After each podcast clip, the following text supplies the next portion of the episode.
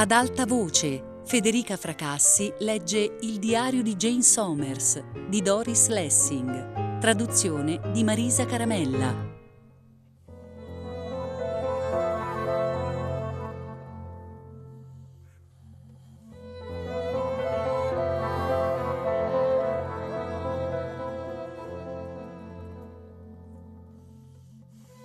Il sabato le portai delle rose dei garofani e una torta con la panna.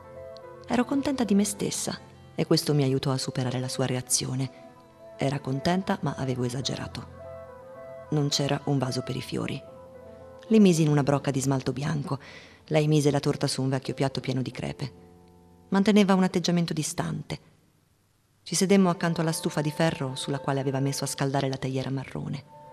Le fiamme erano troppo alte Mrs. Fowler indossava una camicetta di seta pois neri su fondo bianco, seta pura. È sempre così con lei. Una bellissima teiera Worcester a fiori, ma piena di crepe, una sottana di buona lana pesante, ma logora e macchiata. Non voleva che vedessi la sua camera da letto, ma io riuscii a dare un'occhiata mentre lei era in cucina.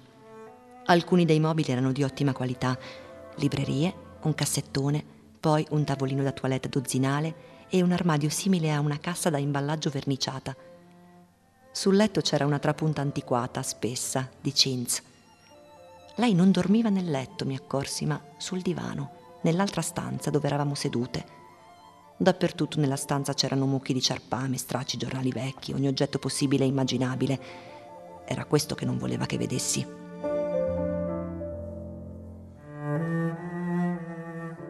Mentre mangiavamo la torta disse Oh, ma questa è vera panna! E mi raccontò di quando in estate lei e le sue sorelle venivano mandate in vacanza nell'Exes da una vecchia signora. Ogni giornata la passavamo all'aria aperta. Stupende estati calde, non come quelle di adesso. Diventavamo scure come cioccolata. La vecchia signora aveva un piccolo cottage, ma senza cucina. Aveva costruito un focolare sotto una tettoia di paglia in cortile e cucinava tutti i nostri pasti in un pentolone di ferro appeso a catene. Prima ci metteva dentro il pezzo di carne e intorno le carote, le patate, poi avvolgeva il pudding in un panno infarinato e lo faceva cuocere insieme al resto. Ricordo che mi chiedevo sempre come mai il pudding sapesse di marmellata e frutta invece che di carne, ma naturalmente c'era la farina sul panno. E poi ci metteva in mano le fondine, ci faceva sedere sui gradini e mangiavamo la carne e le verdure. Alla fine svolgeva dal panno il pudding ricco e croccante, ce ne metteva una fetta nello stesso piatto in cui avevamo mangiato la carne tanto lo leccavamo così bene che sembrava lavato. Poi diceva, adesso andatevene. E bolliva un pentolone d'acqua per i piatti o anche per lavarsi dopo e noi andavamo nei campi a cogliere i fiori. Oh, mi piace star seduta qui e pensare a queste cose. E quanti anni avevate voi bambine? Piccole, eravamo piccole, ci andavamo ogni estate, parecchie estati. Questo prima che mia madre morisse, capisce? Parlò per tutto il pomeriggio della vecchia signora che era tanto gentile, del piccolo cottage, che non aveva l'acqua corrente, solo un gabinetto esterno in un piccolo capanno di mattoni e di quelle estati calde. Lei parlava, io ascoltavo. Non me ne andai che verso le sette. Tornai a casa, accesi il riscaldamento e pensai che era ora di fare un po' di pulizie. Restai a lungo seduta a pensare a Mrs. Fowler, tutta sola con le fiamme che guizzavano dietro la grata della stufa. Aprii una scatoletta di minestra e guardai la televisione. Il sabato seguente le portai un vasetto di violette africane e un'altra torta. Tutto come la volta prima. Il fuoco acceso, la gatta gialla e la camicetta di seta bois sporca. C'era una certa reticenza nella vecchia signora e pensai che fosse dovuta al fatto che la volta prima aveva parlato per tre ore quasi ininterrottamente, ma non era quello il problema venne fuori proprio quando stavo per andarmene. Lei è una buona vicina? mi chiese. Spero di diventarlo, dissi io ridendo. Come le fanno fare un periodo di prova? Non capivo e lei se ne accorse. La faccenda era questa. Il comune assumeva delle donne, di solito anziane, che si impegnavano a far visita ai vecchi soli, per bere con loro una tazza di tè e controllare che andasse tutto bene. Non dovevano far molto, solo dare un'occhiata ai vecchi. Queste donne venivano chiamate buone vicine e pagate così poco che non lavoravano di certo per il denaro. Mi preoccupai di chiarire tutta questa storia personalmente tramite l'ufficio Il terzo sabato le portai della frutta e capii subito di aver fatto la cosa sbagliata. Lei non disse nulla come al solito, solo in seguito osservò come per caso che lo stato della sua dentatura le rendeva difficile mangiare frutta. Non può mangiare nemmeno l'uva? O le banane? Lei disse con molto senso dell'umorismo che la pensione non le consentiva certo di comperarsi l'uva. E partì in un lungo monologo sulla pensione, sul prezzo del carbone del cibo e su quella donna del comune che non sa nemmeno cosa dice. Restai ad ascoltarla un'altra volta. Non sono ancora riuscita a capirla bene. So che ci vorrà molto tempo prima che la mia ignoranza, la mia mancanza di esperienza, la sua reticenza, i suoi rancori, perché ora li vedo ribollire, le illuminano gli occhi di quella che da principio viene fatto di scambiare per gaiezza, per comicità addirittura. Molto tempo prima che il suo essere, la sua natura, il mio essere, la mia rozzezza permettano che io mi formi un'impressione globale di lei. La donna del comune, una certa Mrs. Rogers, aveva insistito perché lei, Mrs. Fowler, accettasse un aiuto domestico. Ma l'aiuto barava non lavorava, si rifiutava di lavare i pavimenti. L'aiuto era come tutte le altre ragazze moderne, pigra, troppo schizzinosa per abbassarsi a lavare i pavimenti. Lei, Mrs. Fowler, invece, non era troppo schizzinosa per abbassarsi a lavare i pavimenti. Lei era abituata a portare dentro il carbone lungo tutto quel corridoio. Lei era abituata a pulire il camino una volta alla settimana, a spazzarlo fin dove riusciva ad arrivare con le spazzole, perché aveva paura degli incendi. E continuò a lungo su questo tono a parlare degli assistenti sociali, degli aiuti domestici e una di quelle altre, una buona vicina, beh, è venuta una sola volta a trovarmi, bontà sua, e ha detto che era ora che mi facessi ricoverare in un istituto, così io le ho detto, quella è la porta. Ma Mrs. Fowler, io e lei ci siamo conosciute in farmacia come potrei essere una buona vicina, voglio dire, una dipendente del comune. Si insinuano dappertutto in qualunque modo, disse lei amara ma ansiosa perché aveva paura che mi offendessi e non tornassi più.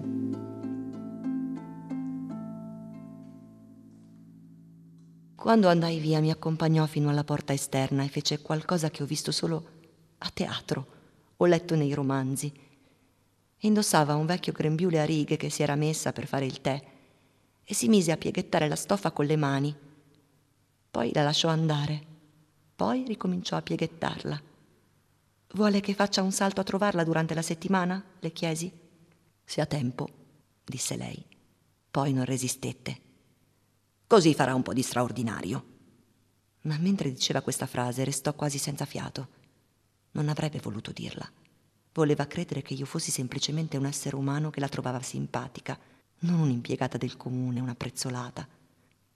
Quando andai a trovarla dopo il lavoro, il mercoledì seguente, le portai una copia della nostra rivista. Ne provavo vergogna, così luccicante, levigata, lustra, così intelligente. Era questa l'immagine, la presentazione. Ma lei la prese con un sorriso malizioso da ragazzina e una mossa giovanile della testa, quello che restava del gesto con cui le ragazze buttano indietro i capelli, e disse: Oh, le adoro queste riviste, adoro guardare le cose che riescono a escogitare. Dato che erano le sette, non sapevo come comportarmi a che ora cenava? A che ora andava a letto? Sul tavolo sopra la carta di giornale c'erano una bottiglia di birra e un bicchiere. L'ho bevuta tutta, altrimenti gliene offrirei un po', disse. Mi sedetti nella poltrona di fronte alla sua e mi accorsi che la stanza, con le tende chiuse e la luce elettrica, aveva un'aria piuttosto gradevole, intima. Non sembrava più così sudicia e squallida. Ma perché mi preoccupo tanto del sudiciume? Perché giudichiamo la gente da queste cose? Mrs. Fowler non stava certo peggio per via della polvere e della sporcizia o degli odori. Decisi di non farci caso, se possibile, di smettere di giudicare la vecchietta usando come metro il grado della pulizia della sua casa e della sua persona, cosa che stavo indubbiamente facendo. Mi accorsi che gli interruttori della luce elettrica erano rotti e trovai una scusa per andare in cucina. Fili logori correvano lungo i muri e c'era un solo interruttore nella stanza sulla lampadina appesa, alla quale lei con ogni probabilità riusciva appena ad arrivare. Stava sfogliando la rivista con un sorriso che era piacere puro. Io lavoro per questa rivista, dissi. Ma lei sembrò non far caso alla mia uscita e rimase seduta a guardarmi con quella sua espressione così particolare, come se stesse cercando di capire bene come stessero le cose, che senso avessero. Davvero? E che cosa... Ma non sapeva che domande fare. Io non riuscivo a decidermi a dire che ero la vice direttrice. Dissi, scrivo a macchina, faccio un sacco di altre cose, che più o meno è la verità.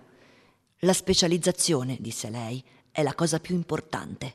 È la cosa che sta tra una persona e il nulla. Quello è una casa tutta per sé. Quella sera mi raccontò delle lotte che aveva dovuto fare per farsi dare l'appartamento, perché da principio aveva occupato quello all'ultimo piano di una sola stanza, ma aveva sempre tenuto d'occhio il seminterrato. L'aveva desiderato, aveva aspettato, aveva studiato il modo di farselo dare e alla fine l'aveva avuto e non riusciranno mai a mandarmi via. È meglio che non ci pensino nemmeno. Parlava come se tutto questo fosse successo il giorno prima, e invece doveva trattarsi dei tempi della Prima Guerra Mondiale. Mi raccontò di quando non aveva i soldi per l'affitto di quelle stanze, di averli risparmiati per anni, un penny dopo l'altro, di come poi gliel'avesse rubati, due anni di risparmi faticosi, quella strega del primo piano e di come avesse ricominciato a risparmiare per poi finalmente andare dal padrone di casa e dirgli adesso me lo deve dare, quell'appartamento del seminterrato, i soldi ce li ho. E lui mi disse e come farà a continuare a pagare l'affitto? Lei fa la modista, no? E io dissi a questo ci penso io, lei non si preoccupi, se non riuscirò a pagare potrà sempre buttarmi fuori. E non ho mai tardato a pagare, nemmeno una volta. Stavo senza mangiare piuttosto. No, questa è una cosa che ho imparato molto presto. Se hai una casa, hai tutto. Senza casa sei come un cane, non sei nessuno. Lei ce l'ha una casa? E quando io dissi di sì, lei fece annuendo con furia, con rabbia. Molto bene. E veda che non gliela portino via. Con una casa non può succederle niente di brutto. L'appartamento di Mrs. Fowler è affitto bloccato, 22 scellini la settimana una sterlina circa in moneta nuova, ma naturalmente lei non pensa in questi termini, non riesce a capirla questa novità. Racconta che la casa fu comprata da quel greco dopo la guerra, l'ultima guerra se non la prima, per 400 sterline. E adesso ne vale 60.000. E lui vuole mandarmi via per prendere più soldi, ma io non sono nata ieri, i soldi dell'affitto li tengo sempre qui, sempre. E se lui non viene a prenderli, vado al telefono, lo chiamo in ufficio e glielo dico. Perché? Non è venuto a prendere l'affitto? Io ero digiuna di queste cose, così le dissi: Ma Mrs. Fowler, per 22 scellini non vale nemmeno la pena di venire fino a qui.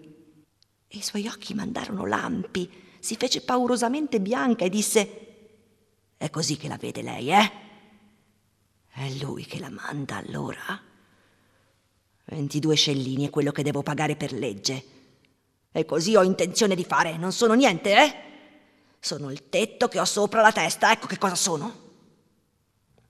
I tre piani sopra il seminterrato sono occupati da famiglie di irlandesi, bambini, gente che va e che viene, rumore di passi. Mrs. Fowler dice che lei fa apposta a sbattere l'anta del frigorifero per tenerla sveglia la notte perché vuole la sua casa. Mrs. Fowler vive in un incubo di persecuzioni immaginarie. Mi ha raccontato della campagna durata dieci anni dopo la prima guerra, non l'ultima, quando quella puttana di Nottingham cercava di portarle via l'appartamento e lei, lei sembra fece di tutto per impedirglielo. Non c'è niente che non fece e sembra proprio vero. Ma ora al piano di sopra c'è una coppia di irlandesi, quattro figli e io ho incontrato la donna sui gradini come sta la vecchia signora? mi ha chiesto. Gli occhi irlandesi color per vinca, stanchi e tristi, perché il marito sta per lasciarla, a quanto sembra per un'altra donna. Continuo a ripropormi di andarla a trovare, ma lei non sembra particolarmente contenta di vedermi e allora lascio perdere. Portai a Mrs. Fowler il numero di Lilith con il servizio immagini femminili. Lei lo prese educatamente e lo tenne in grembo senza aprirlo. Solo quando fu pronto per andare in stampa mi venne in mente che tra le immagini non ne figurava alcuna di donna anziana. Lo dissi a Joyce e osservai le sue reazioni, prima sorpresa, poi shock, leggeri movimenti della testa e degli occhi che dicevano che si stava rendendo conto del pericolo, poi distacco, spense l'interruttore, si fece vaga, i suoi occhi guardarono da un'altra parte, sospirò. Oh, ma perché? Non può interessare i nostri lettori, non hanno l'età adatta. Io dissi, rispecchiandomi nel suo comportamento, ma hanno tutti madri o nonne. Che paura abbiamo dell'età? Facciamo di tutto per non pensarci, per guardare da un'altra parte. No, disse lei ancora un po' vaga, con aria distratta, come se stesse rendendo giustizia a un argomento immensamente difficile al quale aveva prestato infinita attenzione. No, non credo che si possa fare, ma potremmo preparare un servizio sui parenti anziani per uno dei prossimi numeri. Lo terrò presente. E mi fece un gran sorriso, un sorriso davvero complesso, misto di senso di colpa, sollievo e... sì, non era ancora sparita, sorpresa. Si stava chiedendo che cosa è preso a Jenna. E c'era anche una supplica nella sua espressione, non minacciarmi, non farlo. E anche se aveva avuto intenzione di sedersi a bere con me una tazza di tè mentre discutevamo del numero dopo il prossimo, disse Devo scappare. E scappò. Mi è appena venuta in mente una cosa interessante.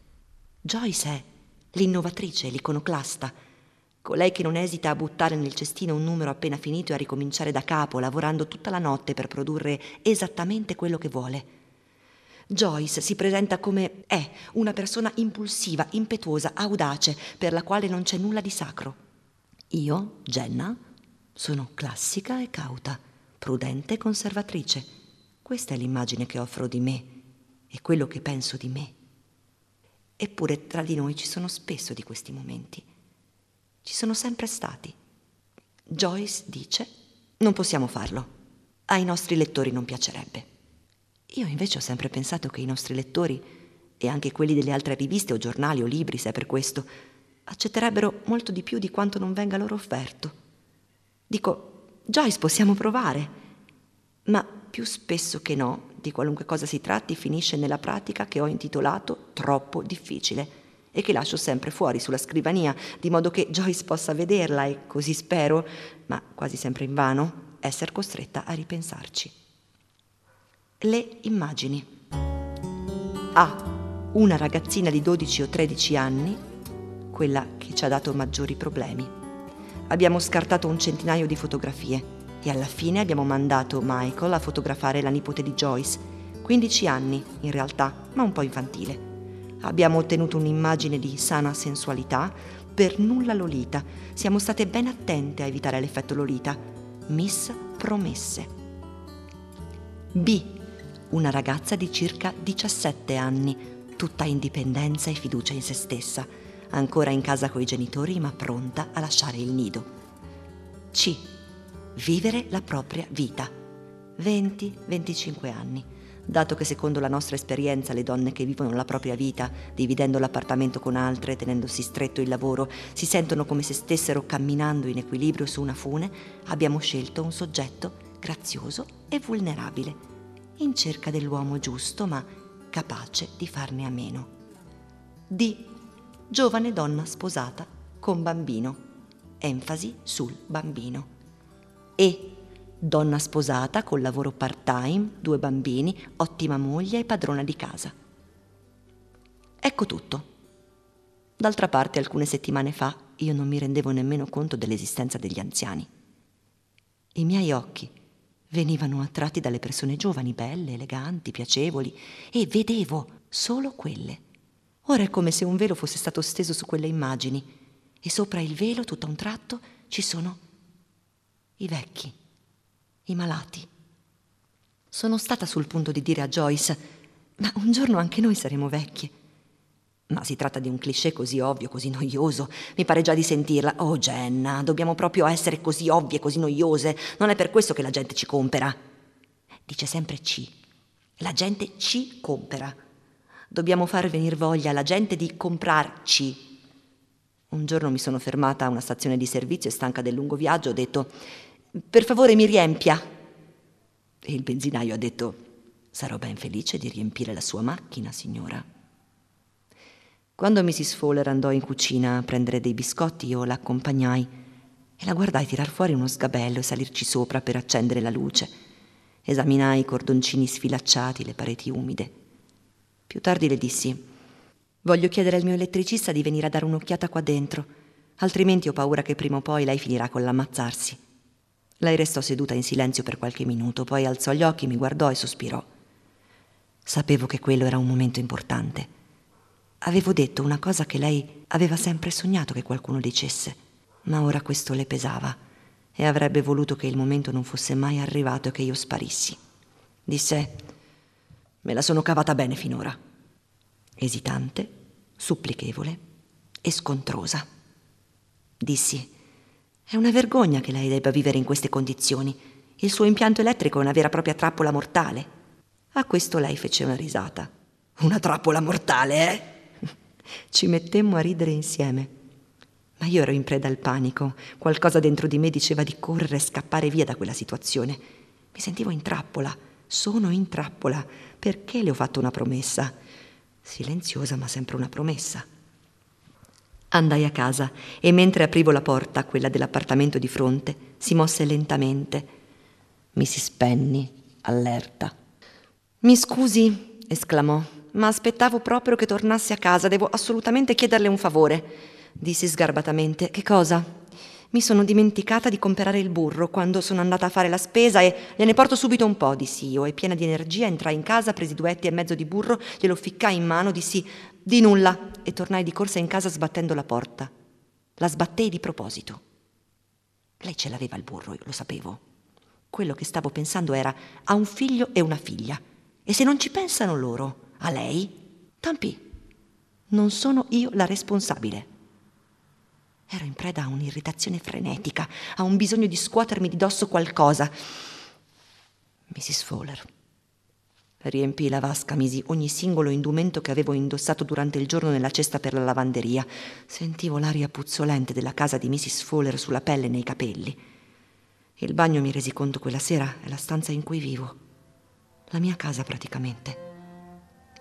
Quando mi sono trasferita qui ho copiato la stanza da bagno che avevo nel vecchio appartamento, fin nei minimi dettagli, ma non mi sono assolutamente curata di arredare in modo particolare il soggiorno, la stanza da letto, lo studio. Freddy diceva sempre scherzando che la stanza da bagno era la sua vera rivale. Assistetti di persona alla preparazione del colore, avorio con una punta di rosa, Scelsi piastrelle spagnole molto leggere e delicate, rosa corallo, turchese e ocra, e feci dipingere le persiane negli stessi colori. La vasca è grigio-azzurra. A volte succede che una stanza sia perfetta, che non ci sia nulla da aggiungere, nulla da cambiare. Quando la vide Joyce mi chiese di farla fotografare per la rivista. Dissi di no. Sarebbe stato come farmi fotografare nuda. Mi faccio il bagno tutte le mattine, tutte le sere. Mi sdraio nella vasca e ci resto per ore. Leggo nella vasca, con la testa e le ginocchia appoggiate a cuscini impermeabili. Ho due scaffali pieni di sali e di schiume da bagno. Quella sera mi sdraiai nella vasca, continuai ad aggiungere acqua calda man mano che si freddava e osservai il mio corpo. È un corpo solido, sodo, bianco, privo di grasso, Dio me ne scampi ma solido. Non ha ancora cominciato a rilasciarsi, a cedere. Beh, non ho avuto figli. Non c'è mai stato tempo per i figli e quando mi ero decisa a dire a Freddy, va bene, ora te ne faccio uno, non ero rimasta incinta. Lui fu molto carino, la prese con spirito. Non so quanto gli dispiacesse, so che voleva dei figli, ma non so quanto li desiderasse davvero. Sono sempre stata ben attenta a non sviscerare la questione, suppongo. Uscii dalla vasca, mi fermai sulla soglia avvolta nell'asciugamano. Guardai la stanza e pensai a Mrs. Fowler. Lei non ha mai avuto l'acqua calda. Ha vissuto in quello sporco buco senza acqua calda da prima della Grande Guerra. Desiderai di non averla incoraggiata e per tutta la sera mi chiesi come potevo sfuggirle. La mattina mi svegliai e fu come se mi trovassi ad affrontare un terribile destino perché ormai sapevo che mi sarei presa cura di Mrs. Fowler. Fino a un certo punto almeno. Telefonai all'elettricista. Gli spiegai tutto. andai al lavoro depressa e anche un po' spaventata.